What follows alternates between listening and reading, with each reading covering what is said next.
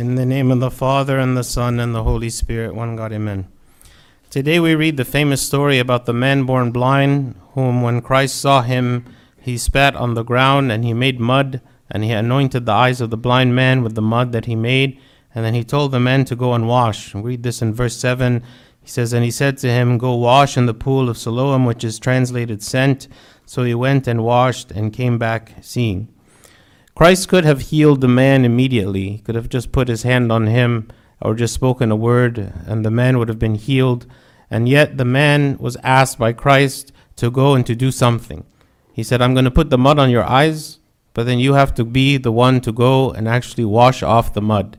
And if this man did not have faith to believe that Christ could actually heal him, he would not have done what he would have asked. He would have just gone to his home, maybe, washed the water off of his eyes instead of traveling all the way to this pool and to wash there.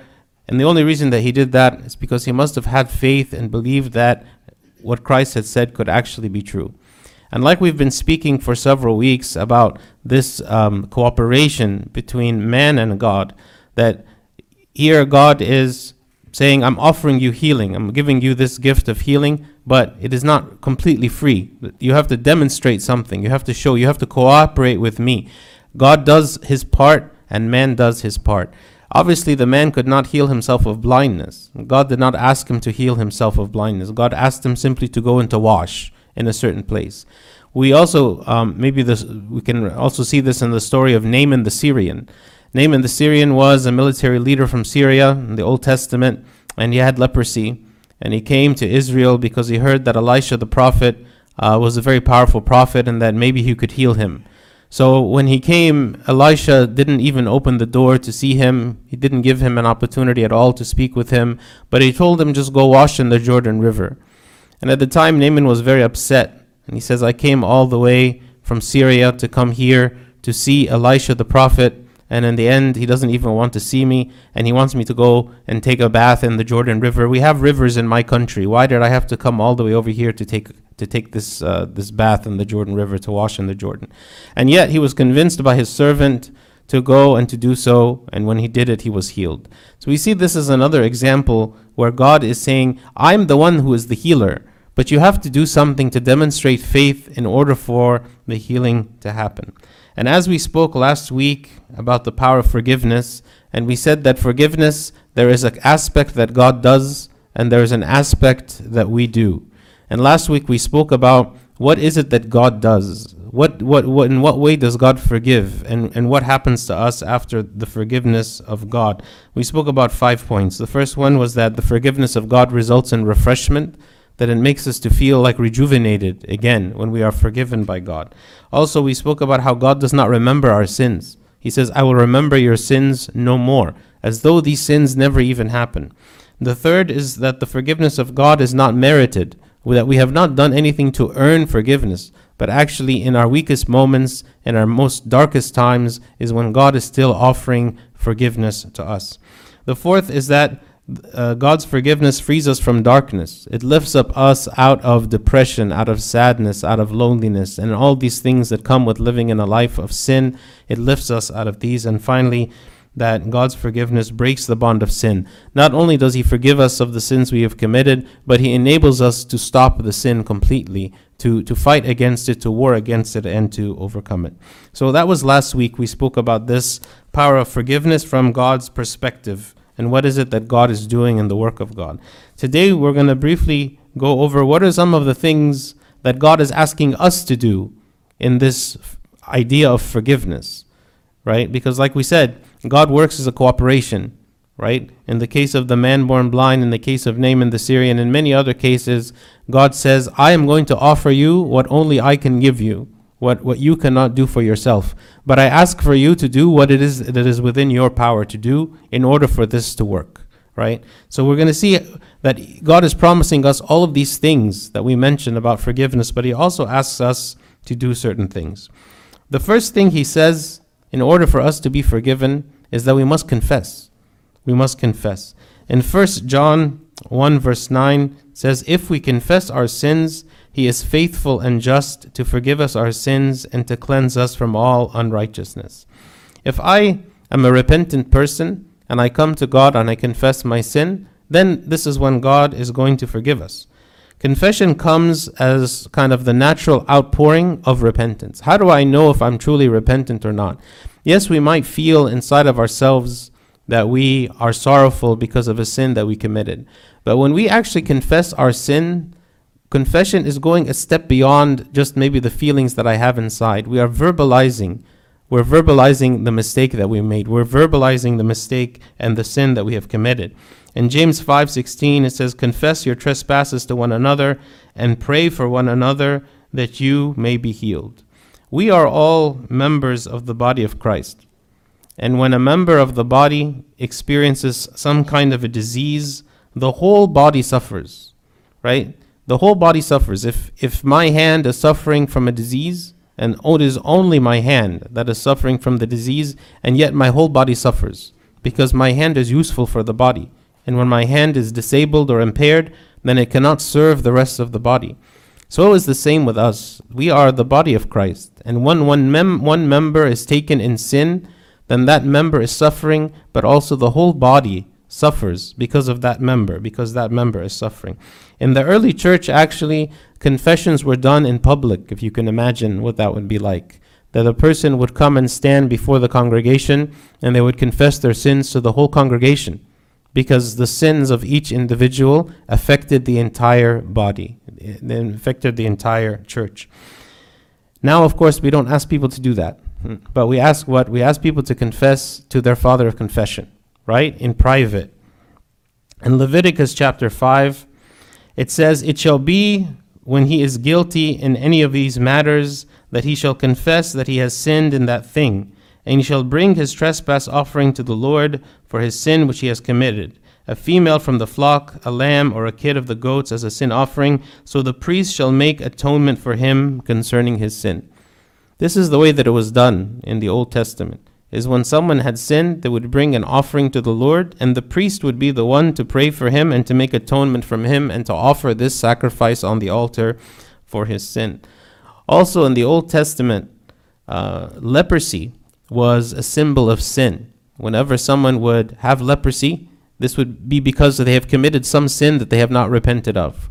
And so God said, when someone has leprosy, they go and they show themselves to the priest and they tell them that they have received leprosy. They have leprosy because of a sin. And that person who had leprosy would be put outside of the camp, out of the assembly for a time, so as not to be contagious to the rest of the people, until such time that the leprosy would go away. And then once it was gone, he would again show himself to the priest, and the priest would confirm that this uh, leprosy was indeed gone. And this, again, leprosy is a symbol of sin. It's like the, the, the person who has sin is going to confess their sins to the priest so that the priest is aware of it. St. John Chrysostom, he also speaks about confession to the priesthood. He said, Priests have received the power which God has given neither to angels nor to archangels. It was said to them, Whatever you shall bind on earth shall be bound in heaven, and whatever you shall loose shall be loosed. Temporal rulers have indeed the power of binding, but they can bind only in the body. Priests can bind with a bond which pertains to the soul itself and transcends the very heavens. Whatever priests do here on earth, God will confirm in heaven, just as the Master ratifies the decisions of his servants. God has placed this gift, this is the gift of the priesthood that God has placed among men so that people can go and have their sins to be forgiven. This is why the, sin, the sacrament of confession, this is why it is a sacrament. This is why we say it is necessary for salvation. That God says, Yes, I am, I am willing and able and desiring to forgive you of your sins, but I'm asking you to do something. Just like God asked Naaman the Syrian to do something, just like Christ asked the man born blind to do something. We are not, it is not that the confession of the priest in itself is what has the power of forgiveness. God is the one with the power of forgiveness. But despite this, God says, I want you to cooperate in this sacrament. You have a role to play in this forgiveness of yours. Also, God asks us that if He wants to be forgiven of our sins, that we should be what? Forgiving others. In Colossians 3:13, it says, bearing with one another and forgiving one another if anyone has a complaint against another, even as Christ forgave you, so you must also do. Oftentimes we are looking for forgiveness ourselves, but we struggle to forgive others. And we feel maybe that I am unable to forgive another person who has harmed me, who has hurt me, who has done something to me that is so awful that I, that I cannot even avoid hating this person when their thought comes to my mind. And yet, what God is asking us, He's saying, You, each of us, is a sinner. Each of us has weaknesses. Each of us has betrayed. Each of us has sinned. So if you want me to forgive you, then you must also forgive each other. Brings to mind the parable uh, of the unforgiving servant, who, in this parable, there was a servant who owed his master uh, a very, very large sum of money, a, a sum of money beyond what he could even make in an entire lifetime. And so the master had mercy on this servant because he knew that he could never pay and he completely canceled his debt. But the minute that that servant's debt was canceled, he went to another one of the fellow servants of his, one of his peers, who owed him just a little bit of money. And he told him, Pay me what you owe me. And so the other servant said, I don't have it now, just give me some time and I will pay you back. And, and the servant said, No, I cannot wait. And he went and he threw him in prison because he could not pay the debt. This resembles us sometimes. When the master, our master, God, has forgiven us a debt that is beyond payment, that there is no amount of good work that I could have done to repay this debt. And we accept this from Him, and we are joyful in this from Him, and we are thankful that God forgives us. But then when we go to one another, are we just as merciful as God is with us? This is what he is saying in Matthew 6 If you forgive men their trespasses, your heavenly Father will also forgive you. But if you do not forgive men their trespasses, neither will your Father forgive your trespasses. This is a very powerful statement that God is saying here.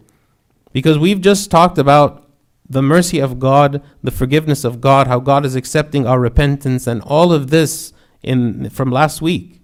And this is something that God offers us freely. And yet he comes and he says, But there is a, uh, there is a part that you need to do. And he's saying here, If you do not forgive, then how is it that I will forgive you? And many parables and many stories and many examples in the Bible that support this. What does it mean to actually forgive a person? Because sometimes we become offended by this idea of forgiving. If there's a person who has really, really harmed me in my life, and then we say, what? Well, you need to forgive that person. What does that look like? What does that mean? Does that mean that I need to be best friends with that person? Does that mean that I need to spend time with them? Does that mean that I need to force myself to enjoy their presence? Does that mean that I have to force myself to have positive emotions toward that person? None of those things is forgiveness. To, to love a person is not the same as to like a person, right? When I forgive a person, it means that I do not judge them for what they did because I myself have my own weaknesses. And just as that person harmed me, so I also harm others by my own weaknesses, even if my weakness is different than theirs. To forgive a person means that I don't harbor hatred for them in my heart. I don't desire their destruction. I don't desire their failure. If they are in dire need and I am the only one that is able to serve them, I will serve them. If they ask me for, for help, I will help them. That doesn't mean that um, I enjoy their presence. It doesn't mean that I even continue a relationship with them. If I was in a relationship with a person who harmed me so much that I have to break the relationship, that's okay. That's the fact that the relationship is broken doesn't mean that I have not forgiven. Forgiveness and reconciliation are two different things. To reconcile with a person means that I am restoring the relationship again to as it was. But forgiveness doesn't mean that we reconcile. Forgiveness means is that I do not judge you, I do not hate you, all those things that we said. But it doesn't mean that the relationship is restored. So when we say, when God is saying that we should forgive our neighbor or forgive our enemy, forgive others, right? It means we should harbor no ill will toward them. It means that we should serve them given the opportunity and that I do not desire their destruction. It doesn't mean that I have to adopt them as my best friends or restore my relationship to them as it was. God says there is no limit to forgiveness.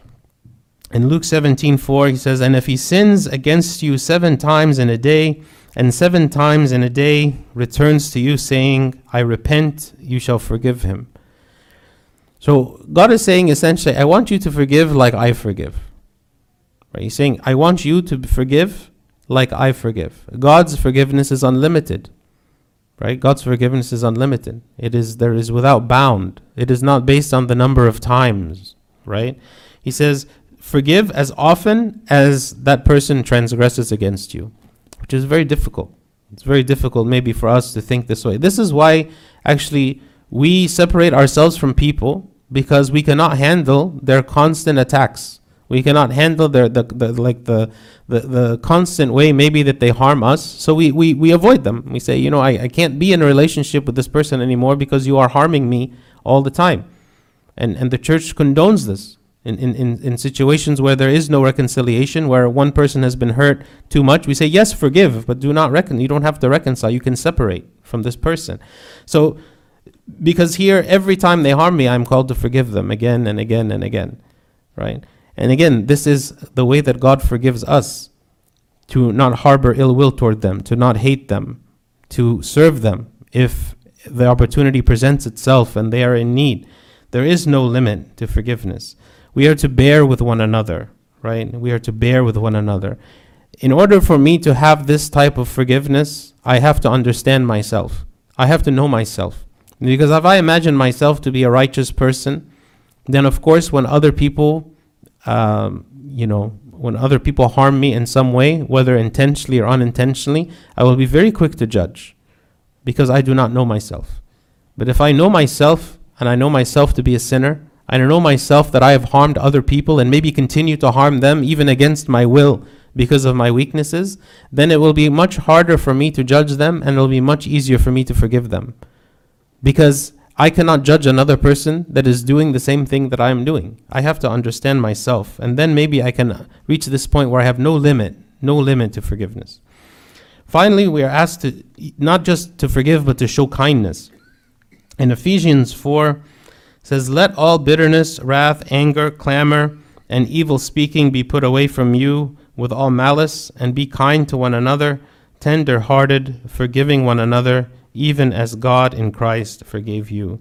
He says, Be kind. So show kindness. Find a way to serve a person. And one of the best ways for us to restore relationships is not to wait for that other person to initiate some kind of restoration of the relationship, but to initiate an act of kindness. Not because by through that act of kindness we are saying that we are wrong necessarily in whatever situation happened. Showing kindness to another person doesn't mean that I, I, I acknowledge that what you did was okay. That's, that's not kindness. Kindness is saying, I'm going to show you kindness and love regardless of whether you were right or wrong. After all, this is what God does to us. God shows us kindness and love, that doesn't mean that He accepts our actions. That doesn't mean that He accepts what we are doing.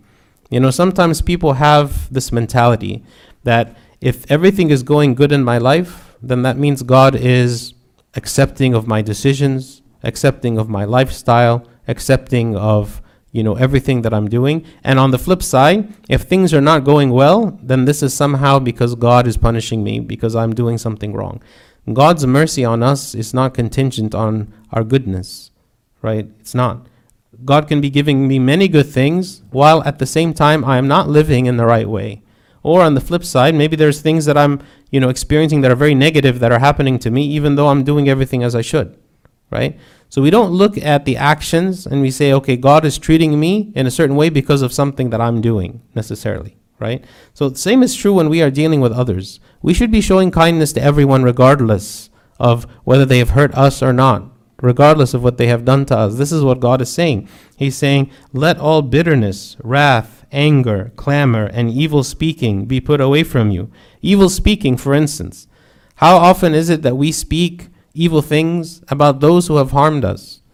You know, it's easy for us to gossip about them. It's easy for us to speak negatively about them. It's easy for us to try to ruin their reputation.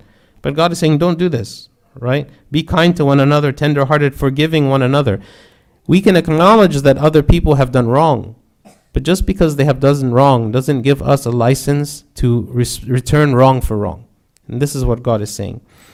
So we spoke about in these two weeks the power of forgiveness. And we said that the power of forgiveness is awesome. It's very powerful. It's something that, that looses the bond of sin. And it's something that allows us to enter into heaven because God forgives us of all of our, our, our sins that have separated us from Him. But even though this is the case, God says, I want you to participate in this sacrament. I want you to participate in forgiveness with me. I will forgive you, but there are certain things that I'm asking you to do. So he said, we need to confess our sins. We need to confess our sins to the priest. We are to forgive others, and there should be no limit to the amount that we forgive, and we should also show kindness to those people who have harmed us. So may God grant us this ability and this desire to forgive and to put aside wrongs and to forget the past and to look forward to a better future and to let go of all of the things that kind of keep us angry toward others and so that we will forgive others and God will also forgive us. And glory be to God forever. Amen.